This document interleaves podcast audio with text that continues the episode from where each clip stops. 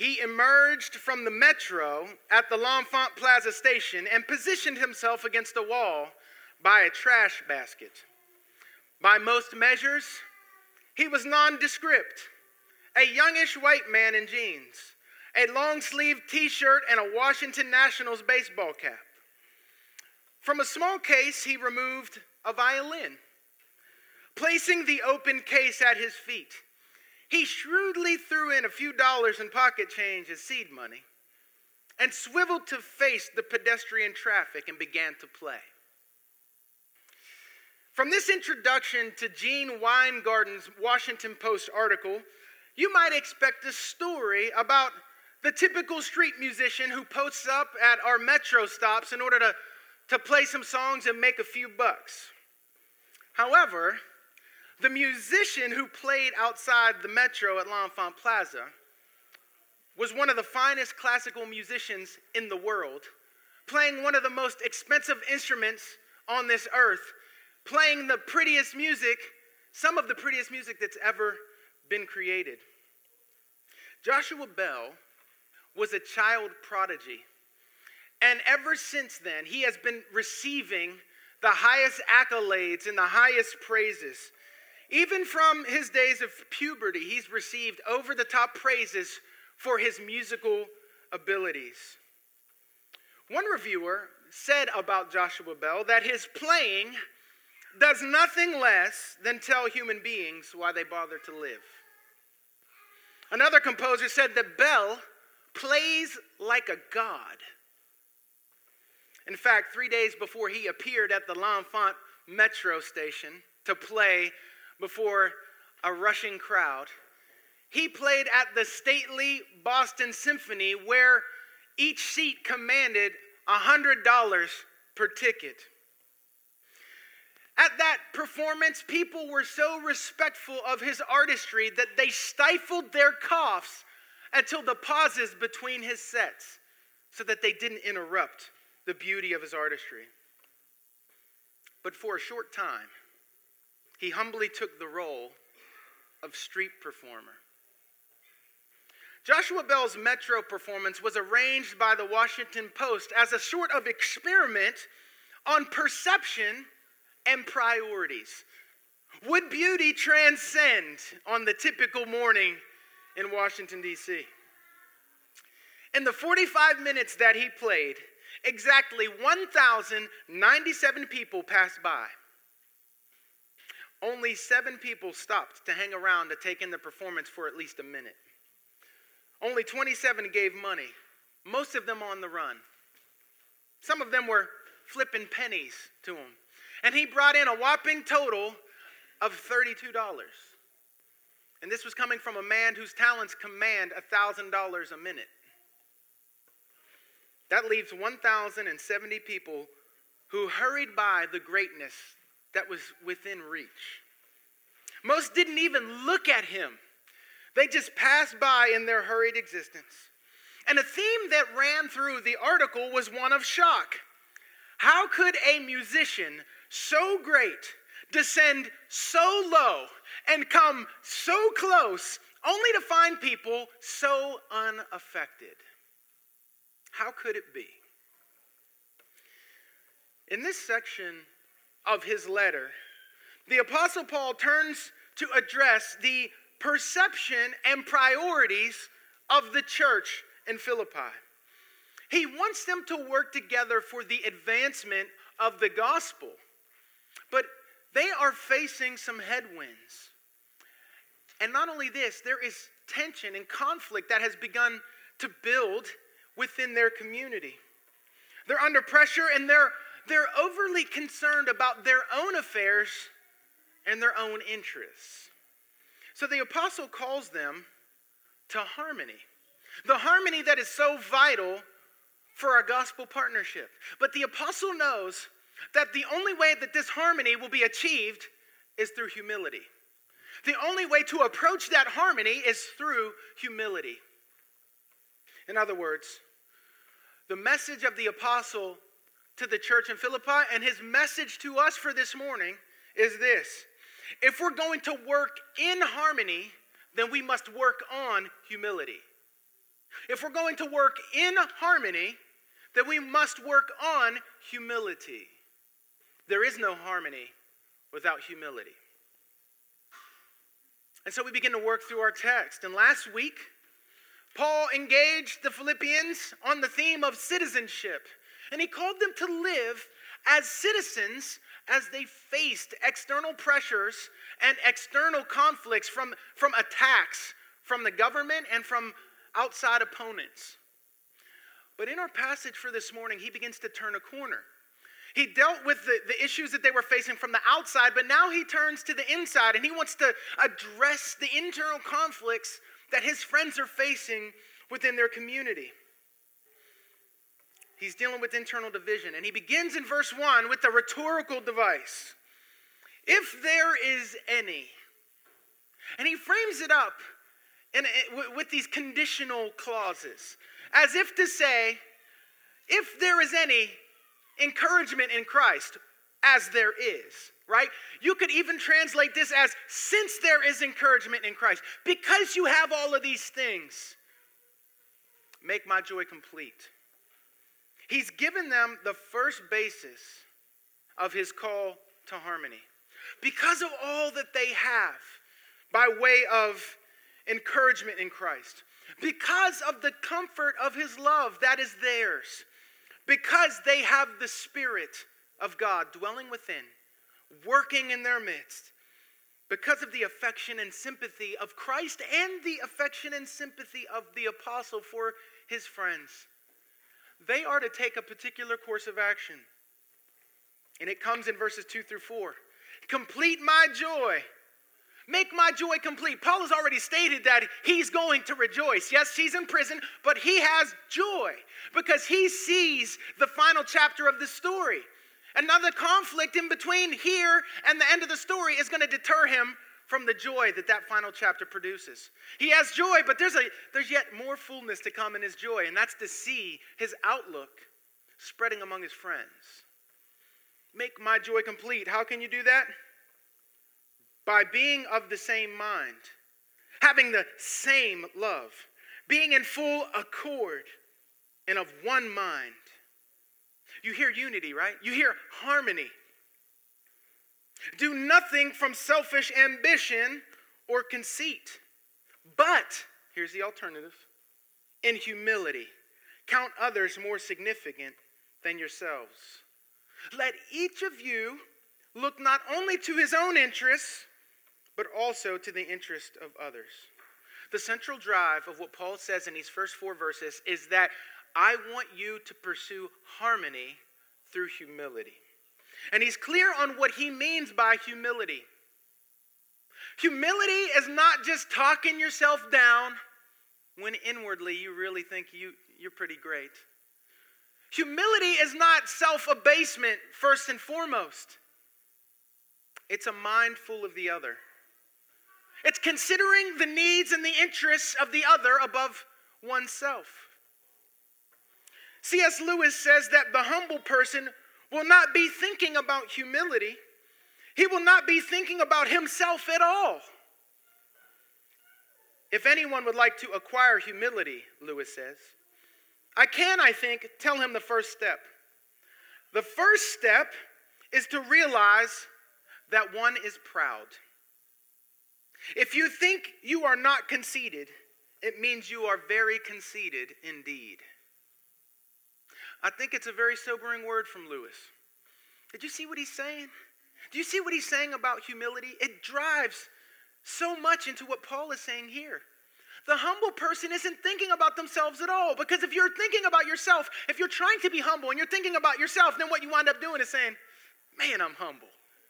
I'm such a humble person and then you ruin the whole thing. Humility is self forgetfulness. I'm not concerned about me and my affairs. I'm focused on the needs of the other and serving the other and blessing the other and being present for the other. That's what humility looks like. William Law once said this because here's the deal. As the apostles laying this thing out, we see that humility is the way to harmony And that means that pride is the source of all of our divisions. It's pride that is the source of our conflicts, pride at the source of every one of our conflicts. We think more highly of ourselves and we think of ourselves more often than we ought. William Law says this, in case you're not convinced. He says this If you want to find out how proud you are, the easiest way is to ask yourself, How much do I dislike it when other people snub me?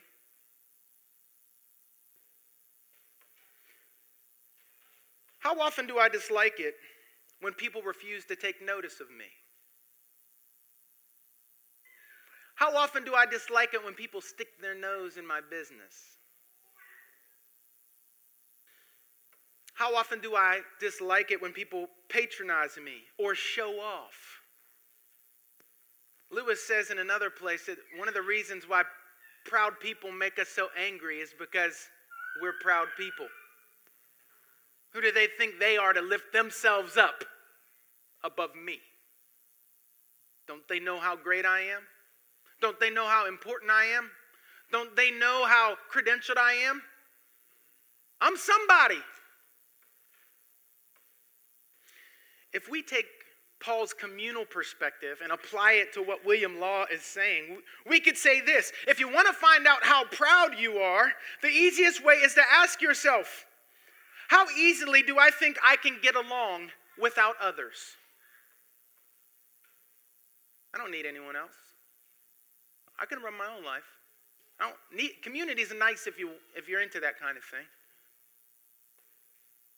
How easily do I think I can get along without others? Can I think of a time when I said no to my ambitions in order to better love my community?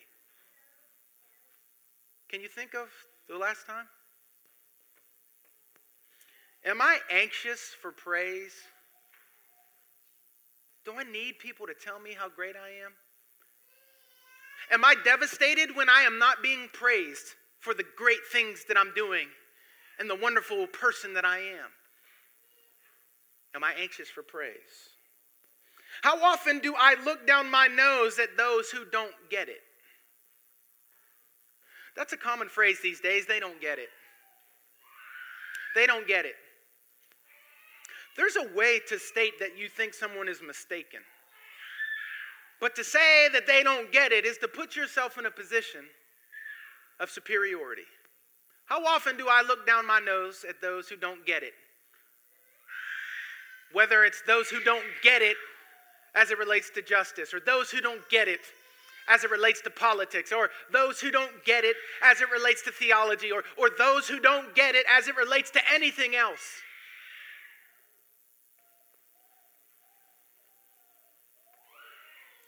How often am I impatient when people oppose me? When I want to do something and people oppose me, how often am I impatient? Why, on God's green earth, would you have any reason to doubt me? Do you know how smart I am? Do you know how insightful and wise I am? These are the, the sub, sub thoughts. That's the subtext. How often do we resent criticisms? We feel so stung by them. We feel so rocked by them, so devastated by the criticisms. Instead of being able to weigh them and then pray through them, we're absolutely devastated by them. The apostle is going to drive hard into showing his friends that pride is at the source of all their divisions. And what does he do in response to the threat that will shake up and create disunity? What does he do? He turns to show us how humility can become a more robust reality among us, turning into harmony that serves our partnership in the gospel. Do you see the trajectory? The end goal that he wants is partnership in the gospel, fruitful partnership in the gospel. And he says, what's required for fruitful partnership in the gospel is harmony. And what's required for harmony is humility. But how do I get you to humility? How do I get you to the humble place? How do I get you to the to the place where you are more concerned about the interests of others than you are about your own interests? How can I get you to the place where you count others more significant than yourselves? He turns to verse 5 Have this mind among you, which is yours in Christ Jesus. Paul's answer begins right here. And another way to read this or to understand what Paul is saying here is he's saying, Have this mindset among you, which is proper for those who are united to Jesus Christ. You have a different kind of mindset, a different kind of outlook that is available to you because you are united to this Jesus. Do you know who you've been united to? And then Paul begins to give us one of the most important passages in all of Scripture. This is what we call nosebleed Christology. What he says about Jesus is so lofty, it's so high. His vision of Jesus is so grand. It's like having the nosebleed seats at the ball game. He takes you so high. The oxygen is thin up there. That's how high he goes to give you a sense because you will not appreciate what Jesus has done until you, uh, you come to understand how great he is. You won't understand that he took a quantum leap. This wasn't just a demotion, this wasn't just a minor step down. Jesus took a quantum leap down.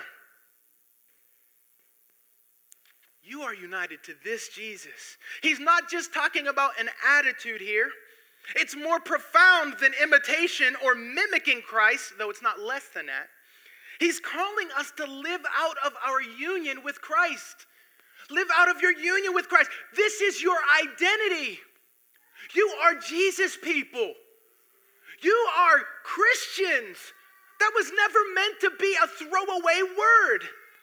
You are the followers of the king who stepped down off of his throne. Do you see where he's going here? Our union with Christ is to produce such humility within us. And here's why. When you are united to Christ, you are confident in your identity. And you don't need to find your identity in what other people think about you. You don't need to find your identity in impressing other people or ascending higher than other people. In fact, because you have this identity, you are free to go lower, downward mobility for the benefit of the other. That's true freedom, friends. If you need to climb and step on people and make a, a little bit more money and, and get a little bit more clout in your career, if you need to do that, you are not free. You are in bondage. And I don't care how much you talk the language of freedom. Freedom is not being able to do whatever you want. True freedom is living under the constraints of love.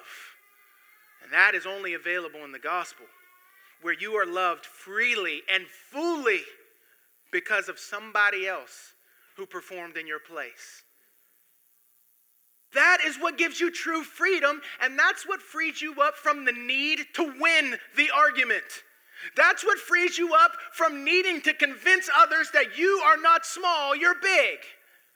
This is what frees you up from needing to get even. This is what frees you up from needing to shoot a sharp word at other people. This is what frees you up to be a compelling and powerful testimony to the transforming work of Jesus that actually wins other people in the end. It's that more beautiful, virtuous life that ultimately wins other people to take a look through your lenses. That's, that's, that's the way we see portrayed here. Because here's, look at what he's doing. Look, Gene Weingarten's article, his story about Joshua Bell descending to play the part of street performer, is just a faint glimmer of the story that Paul tells about Christ.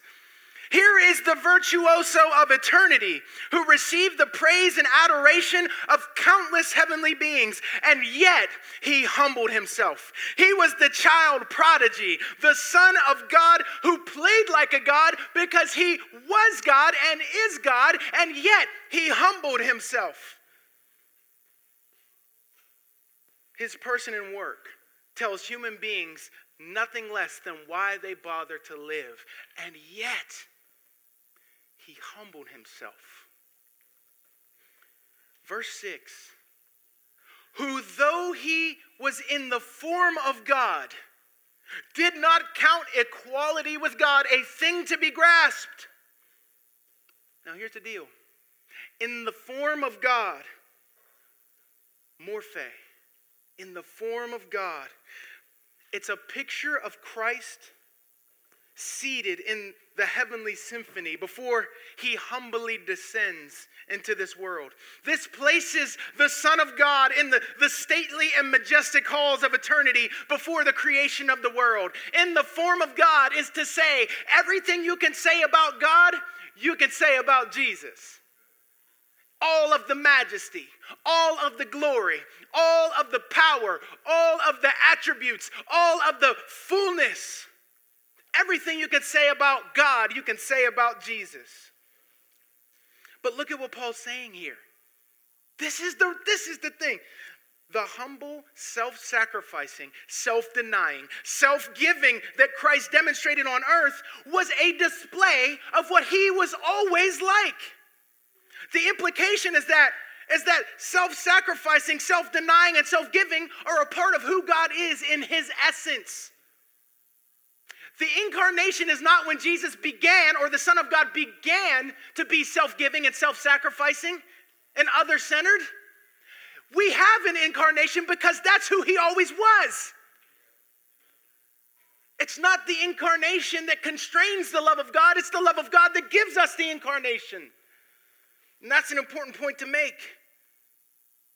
The Son of God did not all of a sudden take this approach at the incarnation. This this is how Christ is revealing God. Christ did not use his divine status for his own advantage. He didn't use his divine status for his own advantage, but for our advantage. Christ viewed God likeness essentially as self giving. That's what that's who God is. The Son of God viewed his equality with God not as exempting him from his work of redemptive suffering and death, but as uniquely qualifying him for it. Do you see the difference? How many people say, that is below me? My position is here, and that kind of stuff is below me. Paul is saying Jesus did not equate his God his godness with as an excuse. He didn't make it an excuse to say that stuff's below me. He said, This is what uniquely qualifies me to help them. They are helpless without me. This is what makes me uniquely suited to do the work of redemption. He didn't use his superior status as an excuse to get out of the work of suffering for the benefit of the other. He didn't use it as an excuse to get out of suffering and blessing the other at his own expense. It was the reason why. It was the reason why. But what did this look like? Verse 7 But made himself nothing, taking the form of a servant being born in the likeness of men. This is what humility looks like. He made himself nothing. That God, that Savior, that majestic one made himself nothing. The Greek text, there's debate about it, but it literally says he emptied himself. He emptied himself. And so the question that theologians have asked is of what did he empty himself? Of what did he empty himself?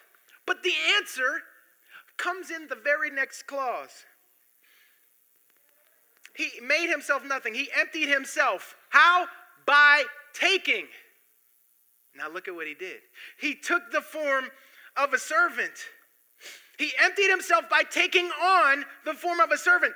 The incarnation was not a subtraction, it was an addition. He never stopped being who he always was in all of his majesty and all of his greatness, but he took on, it was veiled.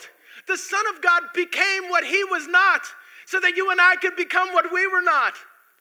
He took on our weakness. He took on our infirmities. He took on our limitations. He took on our sins. He took on our needs and weaknesses so that we could take on the status of children, so that we could take on righteousness, so that we could belong, so that we could know true acceptance, so that we can know true freedom. He took on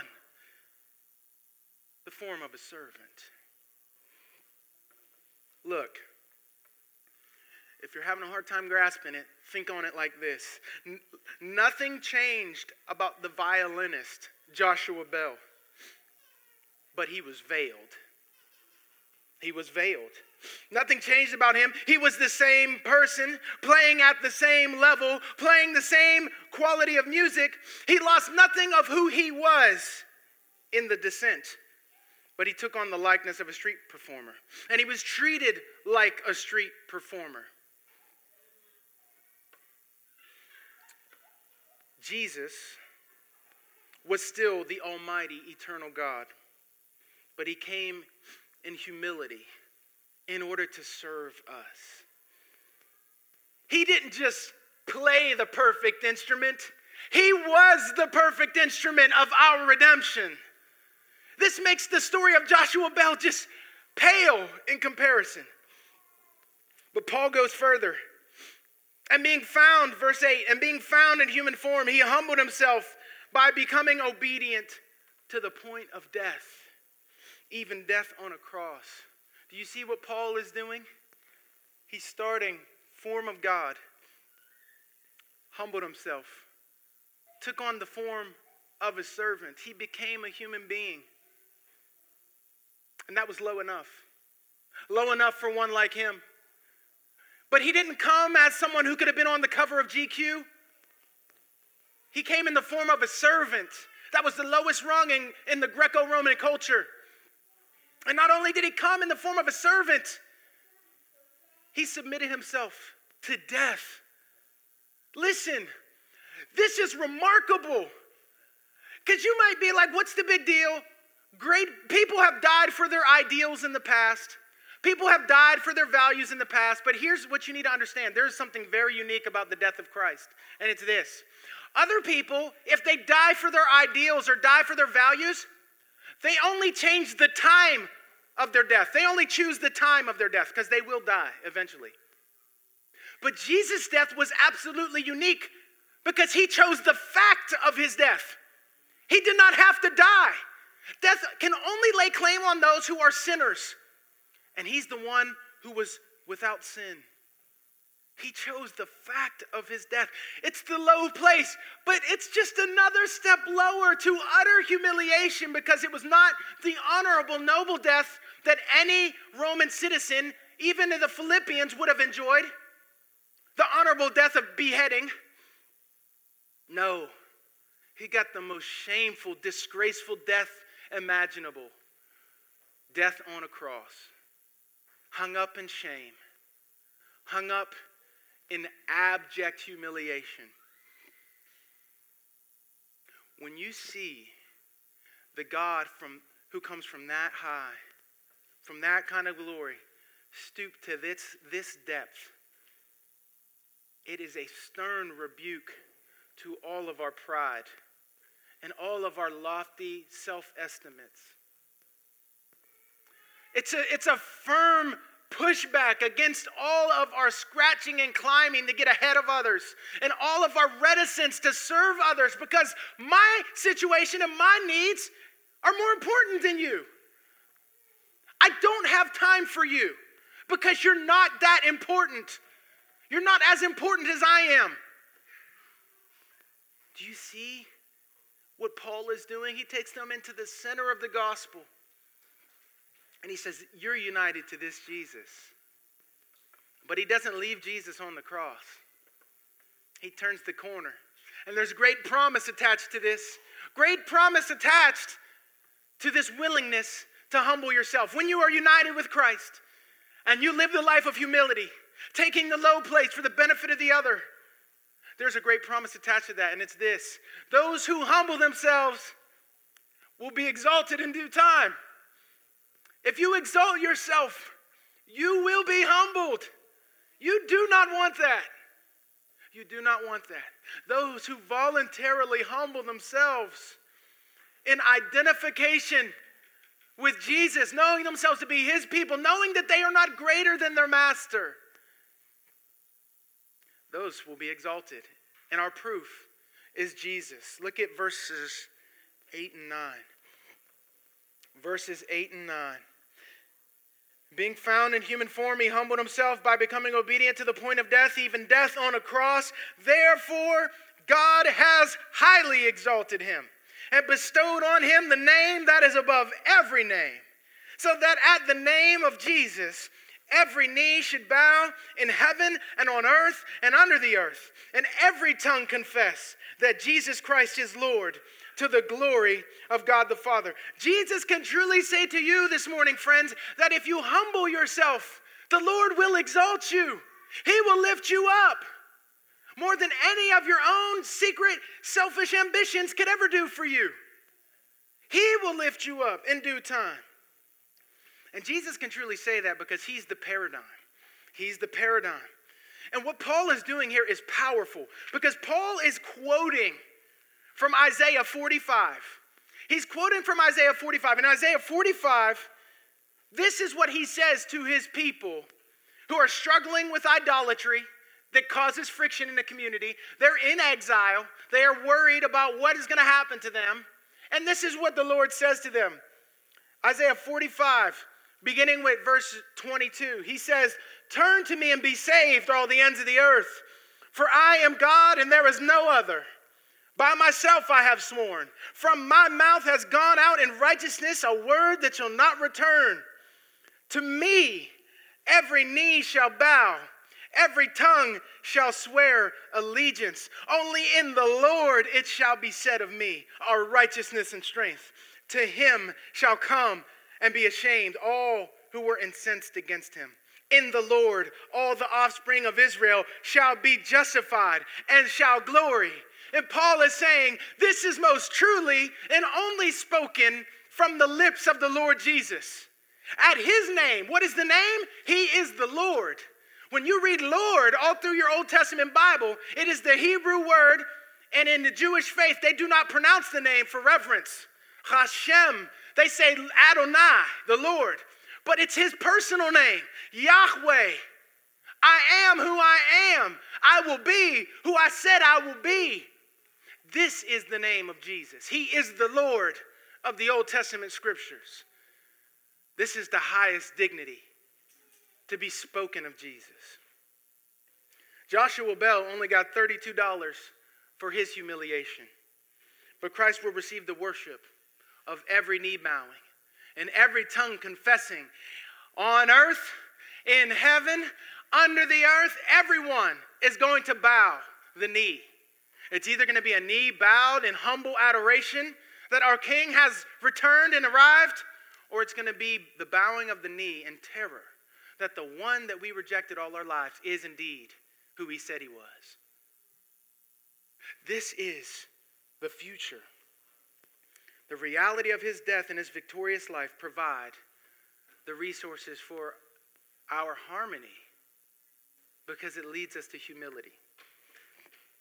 At the end of the article, as I close, Gene Weingarten catches up with one woman who showed up in L'Enfant Plaza metro station that morning, and she immediately recognized Joshua Bell.